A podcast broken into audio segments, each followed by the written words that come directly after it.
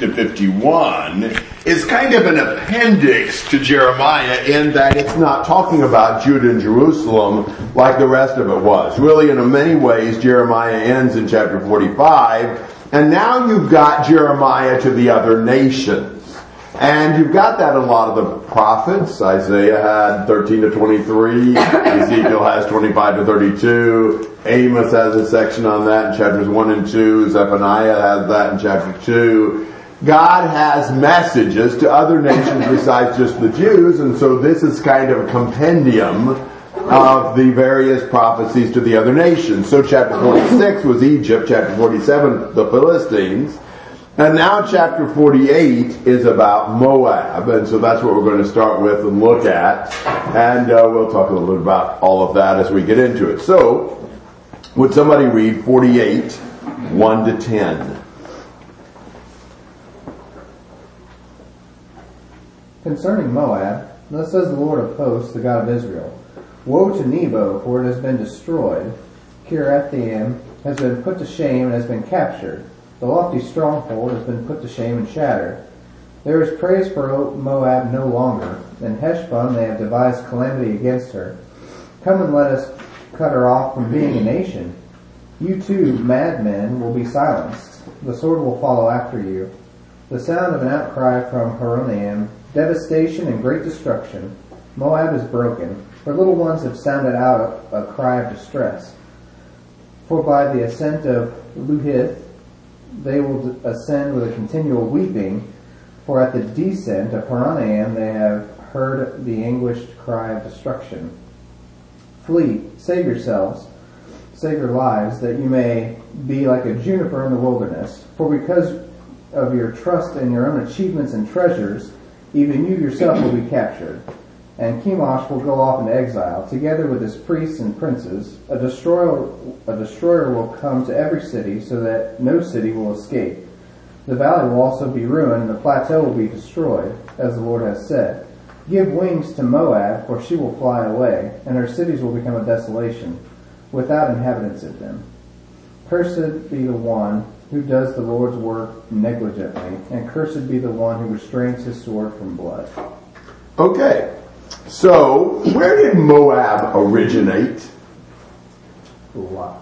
Lot and a daughter. Remember that uh, rather sordid tale? And the Moabites lived in what general area? Southeast. Southeast. Or, and east.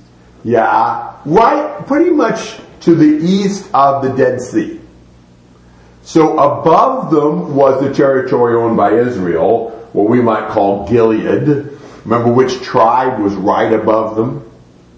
Reuben. Reuben. And below them would have been what nation? Edom. Edom. That's right. So that's where Moab was. Now there are a lot of different prophets that announced the destruction of Moab. Isaiah, Ezekiel, Amos, Zephaniah, and here Jeremiah.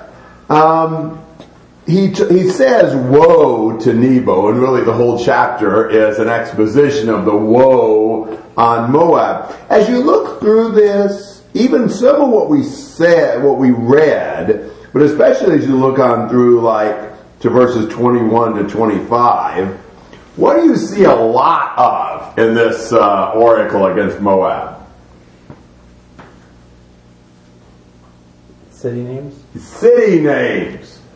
So Jeremiah knew a lot about Moabite terrain, and he mentions all kinds of names of cities. Now, how much does it mean to you to uh, hear in this uh, prophecy about these different specific Moabite cities that will be going down to destruction? Nothing? Yeah. And it's about like me trying to talk about all these cities in Brazil. You know, when you haven't been there, you've never heard of them, doesn't mean a whole lot. But what if I said, think of the difference between saying, there was uh, tornado activity in the northern hemisphere today, and saying tornadoes ripped through uh, Wanamaker and Broad Ripple and Greenfield and Greenwood and and Avon and Brownsburg and Jamestown and you know things like that. Doesn't it make a lot more impact to us when I use specific place names that we've heard of? So while this may seem foreign to us, wow, can you imagine the Israelites or the Moabites hearing this? This is very powerful. Now, he does something with some of these city names, but we couldn't tell that. You can't hardly translate a pun across languages, but look at verse 2. When he says, In Heshbon they have devised calamity against her, Heshbon and devise are puns. They have the same consonants. Or when he says, You too madmen will be silenced, the word madmen and silenced have the same main consonants. So he does a lot of puns, but you'll never know it. Because if you ever try, if you know another language, try to translate a pun from one language to the other. It doesn't work. So, uh, so he's doing even some of that, but he's really showing the destruction, uh, the impending catastrophe, the inescapable judgment on Moab. Look at verse 3. Devastation, great destruction. Verse 4, Moab is broken, the little ones are crying, everybody's weeping. Verse 5, anguish cry of destruction, the end of verse 5. So what does he tell the Moabites to do in verse 6? Run. Run, run for your lives. Isn't that basically what he's saying? Things are going to be bad. And what was it that the Moabites were trusting in in verse 7?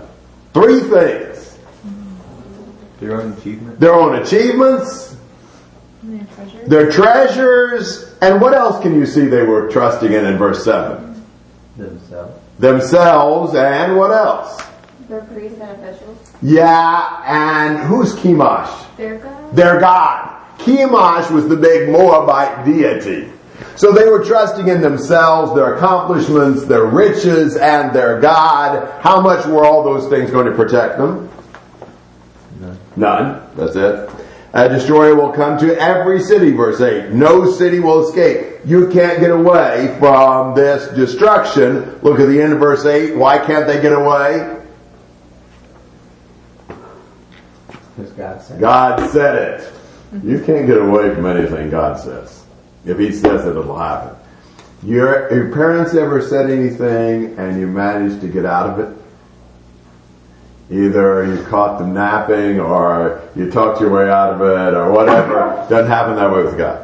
Um, so he says, give wings to Moab, she'll flee away. Her cities are going to become desolate. Verse 10 doesn't seem to fit the context at first.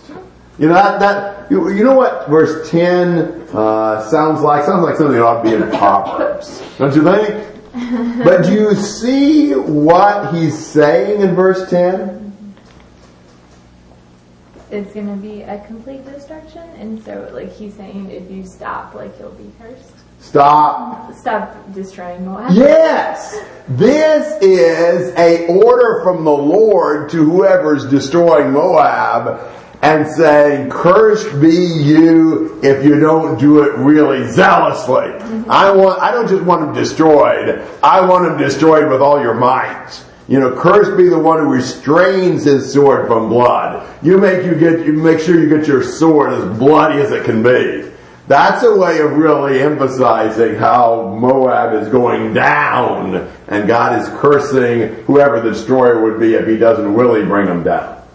Comments and questions on this section? Verse 9, I have a footnote that says wings um, is salt, give salt. Could be. Yes. What do you think of that? Because that makes sense with the Moab reference where their history is, but It makes a lot of sense. I like that actually. Uh, but but it, because you're right, there was a lot of salt in that territory. But what would it mean if it's actually salt Moab? What would that mean? What does it say? Is it Salt Moab, S A L T. like um Put salt on Moab. the ground so that it can't? Yes, exactly. Salt makes the ground unfruitful, unusable. You know, like put a bunch of salt on it and nothing can grow in the salt. Um, there are passages where that was certainly done, so that makes sense that that could be what he's saying. You remember uh, Abimelech in Judges chapter 9?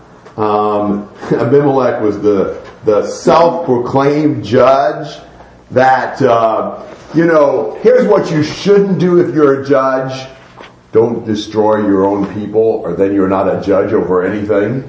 And that's what he did. He, he was judge over Shechem, but he got mad at the Shechemites and destroyed him. Look at Judges 945.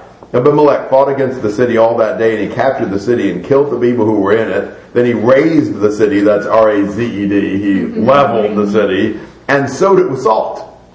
Now, the idea of sowing with salt is he scattered so much salt on it, nothing could ever grow there. So, you know, he managed to destroy the people he was ruling over, and now, so now he's the ruler over nothing. you know, uh, you know really bright, uh, bright fellow, but uh, that good, good observation. Other thoughts on these first ten verses? 11 to 19, see if you can figure out at least somewhat in this section why God is destroying Moab or what he's unhappy with Moab about. 11 through 19. Moab has been at ease since his youth. He has also been undisturbed, like wine on its dregs. Nor has he emptied his, nor has he been emptied from vessel to vessel, nor has he gone into exile. Therefore he retains his flavor and his aroma has not changed. Therefore, behold, the days are coming, declares the Lord, when I will send to him those who tip vessels, and they will tip him over, and they will empty his vessels and shatter his jars. And Moab will be ashamed of Chemosh, as the house of Israel was ashamed of Bethel, their confidence. How can you say, We are mighty warriors, and men valiant for battle? Moab has been destroyed, and men have gone up to his cities. His choicest young men have also gone down to the slaughter, declares the king, whose name is the Lord of hosts. The disaster of Moab will soon come, and his calamity shall has swiftly hastened. Mourn for him, all who live around him, even all of you who know his name. Say, how has the mighty scepter been broken, a staff of splendor? Come down from your glory and sit on the parched ground, O daughter dwelling in Dibon. For the destroyer of Moab has come against you, he has ruined your strongholds. Stand by the road and keep watch, O inhabitant of Or.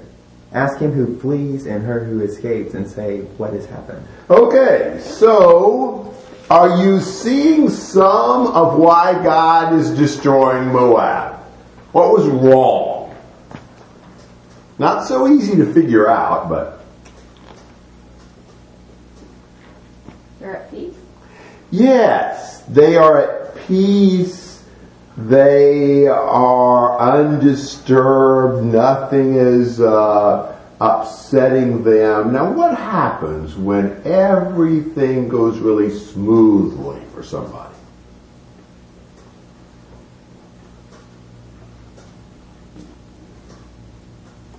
It's easy to not be productive or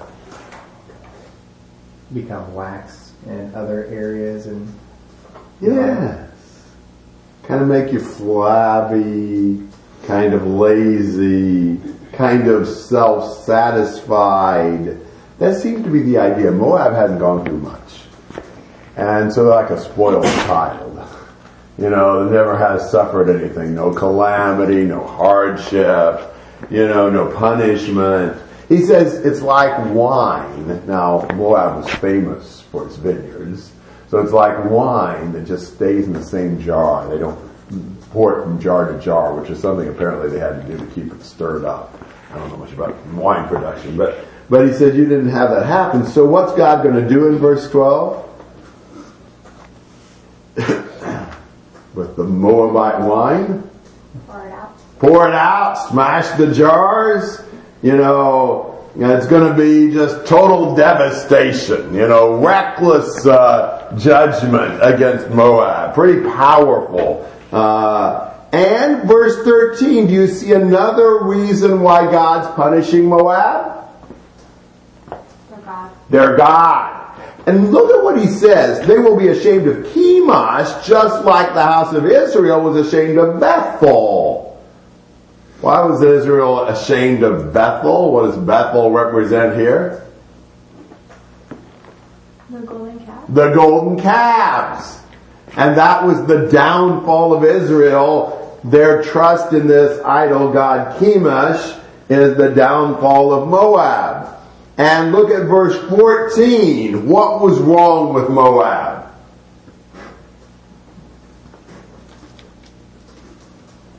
Confident in themselves. Yeah, prideful, overconfident in themselves. You know, they had uh, deluded egos. They thought nothing could stop them. We are mighty warriors and men valiant for battle. And look at the end of verse 17. How the how has the mighty scepter been broken? You know, as strong as they thought they were, well, it's just disastrous. Verse 15. Moab's destroyed. Young men have gone down to slaughter. Disaster comes. Look at what the neighbors of Moab are ordered to do in verse 17. What are they supposed to do? Mourn. What does that tell you about Moab? They're dead. They're dead. Yeah. So he's inviting people to Moab's funeral. You really, uh, that's, that should be a warning to you. If you get an invitation to your own funeral, uh, you might not be around long. You know, especially if God's the one that offers the invitation. So, uh, she's brought down, she's brought low. Uh, and look at verse 19. Um, the, the refugees are seeking to know what's happening on the front lines, and it's not a good, good message. Moab is coming down. So you see a lot of the reasons, and you see God just very strongly issuing the decree for Moab to be destroyed. Comments or questions on that? Well, look at verse uh, 20. Moab has been put to shame for it's been shattered. Wail and cry out. Declare by the Arnon that Moab has been destroyed. Judgment has also come upon the plain upon, and you can glance down through those. I won't try to read them all. Verse 24, against Kiriath, Bozrah, and all the cities of the land of Moab, far and near, the horn of Moab has been cut off, and his arm broken, declares the Lord. The horn of Moab has been cut off? What does that mean? Their strength. Their strength. Why would you say the horn means their strength? Because usually, in I guess regards to an animal, their strength is in their horn. Yes. You know, think about how animals use their horn in battle against other animals. You cut off an animal's horn, then what do you have? Yeah, you have an animal that really uh, can't do anything. Uh, and you break the arm. The arm's who, you know, what you hold the sword with or whatever. So we are bringing uh, Moab to be, you know, weak and unable to defend herself. That's the idea. Always remember that horn is a word that has two definitions in English. Normally when horn is used in the Bible, it doesn't mean musical. It means animal. That's, that's kind of an English thing, but it gets confusing sometimes. Okay, anything you want to say through 25? Why, like, my Bible uses it as a feminine, and then other versions use it as masculine. Why does it- Moab itself. Yeah. It's just a matter of how you think of a country. You know, would we, would we call America a he or a she? She. More a she, right? But why? We just do, right? I, I don't know. What do- don't we call ships she? But is there any particular reason that you know of? I, I don't know why we'd say that. It's just kind of how we say it. They're so it depends. Do what? yeah. They're contrary. They're Ooh, yeah. That may be it. Yeah. A Little moody, depends on which way the wind's blowing. Uh, yeah. There, there is more logic to this than what we thought. Yeah. Although I think uh, we're a little outnumbered, guys. I think we can handle them though. All right, any, any other, uh, you know, uh, brilliant remarks there? We're again going to see in this next section a big reason why God is punishing Moab. 26 to 30.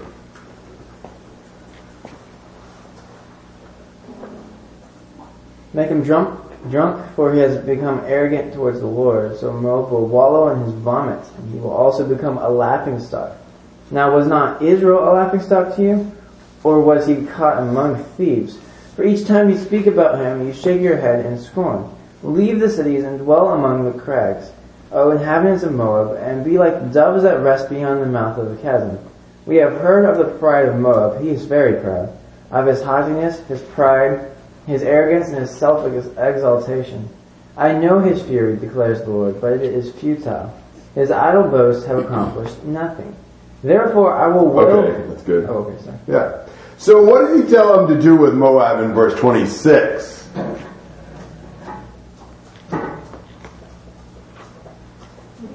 Make Moab drunk. Now, I may be wrong, but I have an idea what they're supposed to be drunk on. And it wasn't beer. What does he mean make her drunk? Is this referring to the idea that cup of God's wrath? I suspect so. You've got that metaphor that's used all over the prophets of the cup of God's wrath. You get her drunk on God's wrath and what happens? She wallows in her vomit. She becomes a laughing stock. You know, when you drink God's wrath, you stagger and reel and, and just, you know, it's, it's a way of God punishing Moab. And so Moab becomes a laughing stock. Verse 27, what had Moab done toward Israel? laughed. Now Moab's going to be the subject of the laughter. Uh, and you can even see in 26 why God was going to make Moab drink his wrath. What did she become? Arrogant. Arrogant. Look at verse 29 and 30. What was Moab's problem? Pride and, Conceit. and, Arrogance. and, and Self self-exaltation. and more pride. Yeah, she Moab was just about as proud as proud could come. Look back in Isaiah for a minute. You see that in Isaiah 16. It's just like everywhere you see Moab, you're going to see pride in the Bible. Look at Isaiah 16:6. 6. We have heard of the pride of Moab, an excessive pride, even of his arrogance, pride, and fury. His idle boasts are false. I mean, it's like, wow. And Moab was proud, proud, and more proud. Look at Isaiah 25. You've probably seen this before. This is the epitome of pride. Verse 20, verse 10, and we'll have to see this a second. If you don't know this passage, you have to think about it a minute. For the hand of the Lord will rest on this mountain. And Moab will be trodden down in his place as straw is trodden down in the water of a manure pile. And he will spread out his hands in the middle of it, as a swimmer spreads out his hands to swim, but the Lord will lay low his pride together with the trickery of his hands. Now, this is a picture of the pride of Moab, the foolish pride. Uh, he pictures Mo- God trampling on Moab in the middle of a manure pile. Now, that reminds me, this is a very uh, graphic picture to me because we had 5,000 caged laying hens when we were growing up. And we had pits underneath these bays of cages. We had a leaky building and a leaky watering system. So the manure was uh, kind of the consistency of a thick soup. And dad would, you know, go underneath the cages with a little lawn garden tractor and a front end loader, and load by load, we'd take this manure and put it in a manure spreader. We get this big manure spreader filled up with manure, and then we'd spread it over the field, and we'd grow good sweet corn. But I'm just imagining Moab in the middle of this manure spreader being trampled down. That is not a real, uh, you know, fragrant picture. And uh, what does Moab try to do in verse 11? Yeah, what, what, uh, Cameron? Swim. Swim out! Well, it's a picture of how Moab always is prideful enough to think she can handle it no matter how disgusting it is. Moab, even when she trampled down the manure, instead of turning to God or tapping out, she tries to swim herself out. She's going to do it herself. Pride is often self-confidence. It's often the idea, I can handle it. I can do it. That was Moab. Moab was, had legendary pride, always self-confident, always thought that she could handle it. Um, the Lord was a lot less impressed with Moab than what Moab was. Look at verse 30. This is back to Jeremiah 48, verse 30. I know his fury declares the Lord, but it is futile. His idle boasts have accomplished nothing. Moab is very pride, but doesn't have proud, but doesn't have much to be proud of. That's the idea. Comments or questions? Okay, uh, 31 to 39. Therefore I wail over Moab, for all Moab I cry out. I moan for the men of Kir Hareseth. I weep for you as Jazer weeps, O vines of Sibmah. Your branches spread as far as the sea. They reached as far as the sea of Jazer. The destroyer has fallen of your ripened fruit and grapes. Joy and gladness are gone from orchards and fields of Moab. I have stopped the flow of wine from the presses. No one treads them with shouts of joy.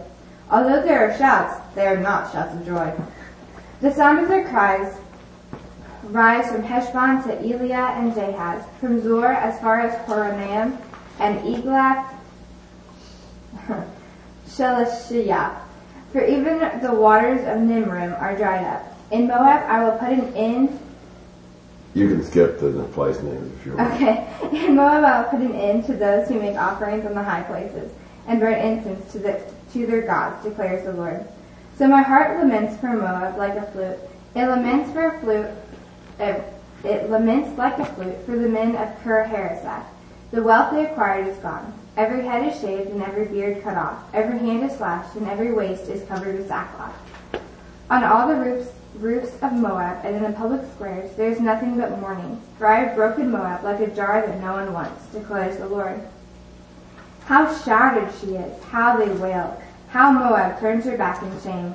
Moab has become an object of ridicule, an object of horror to all those around her. How would you summarize that section?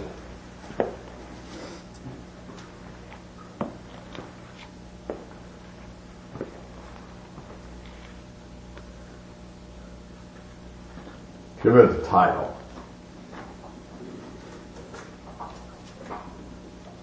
Weep and wail for Moab. That's it. Mourning for Moab. And the fact that there's so much grieving Moab means what about Moab? Not doing so hot. You know, all the grief and lamentation is an indication that Moab is uh, destroyed.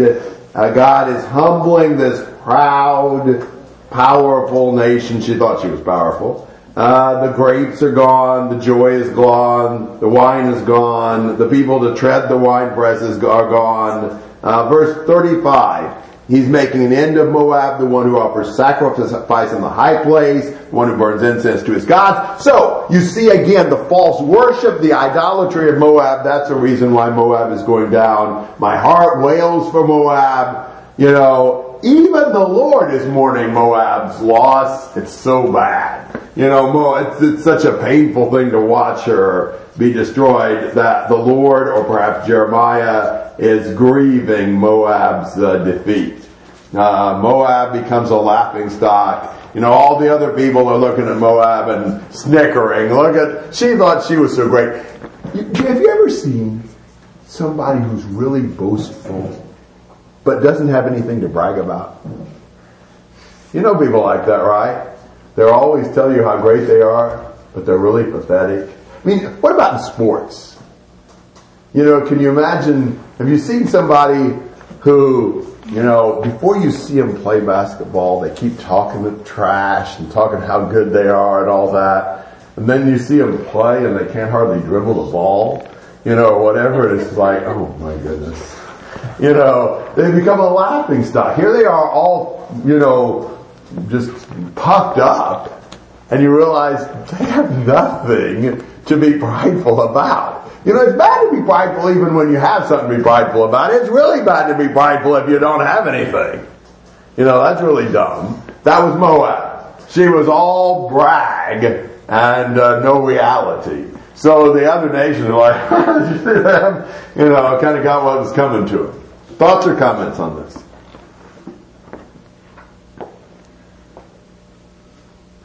Forty to forty-six.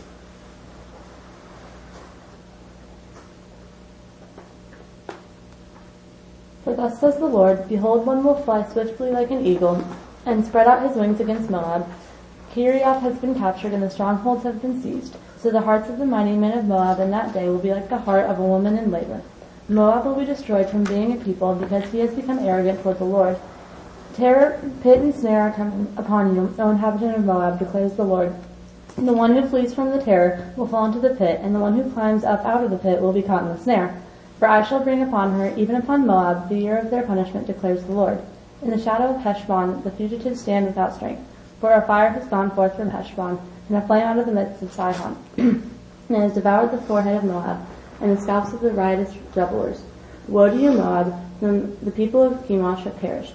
For your sons have been taken away captive, and your daughters into captivity. Okay, so there's this swift eagle that flies into Moab, probably talking about the Babylonians, and they destroy the strongholds.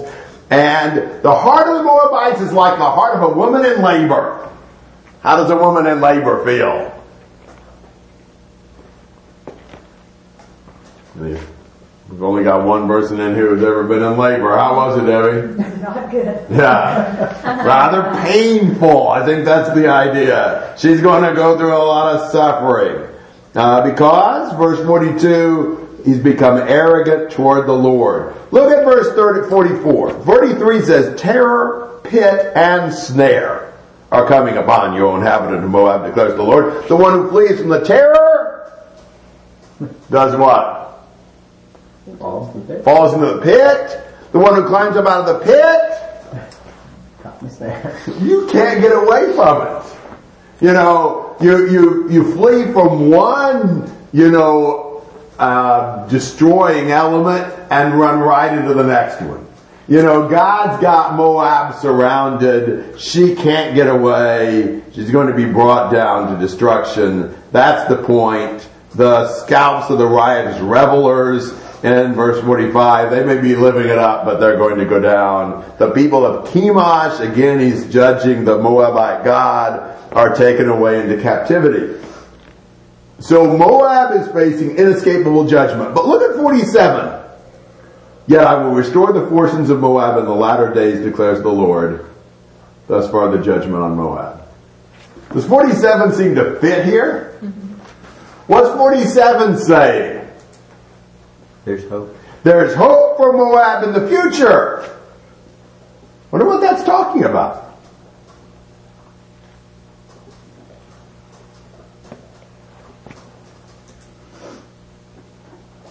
Is there a nation of Moab today? It says something about the last days, the latter days. So what does that remind you of? Reminds me of some New Testament passages that talk about uh, we're living in the last days now and So what would the hope of Moab be? the gospel. Yeah, I think so.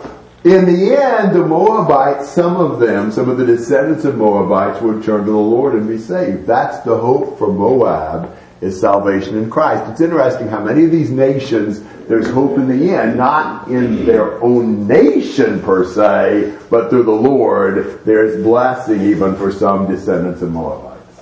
I think that's the point. Comments or questions on the judgment against Moab here? probably not the most exciting sections of Jeremiah, but important for us, especially like with Moab. Just keep meditating on how does God look at pride and self-confidence and, you know, that's a problem for us. You know, maybe we think it's not. Pride is one of those things hard to see in yourself. But really think about that and, and work on that. Okay, uh, we've got several nations in chapter 49. So 49, 1 to 6.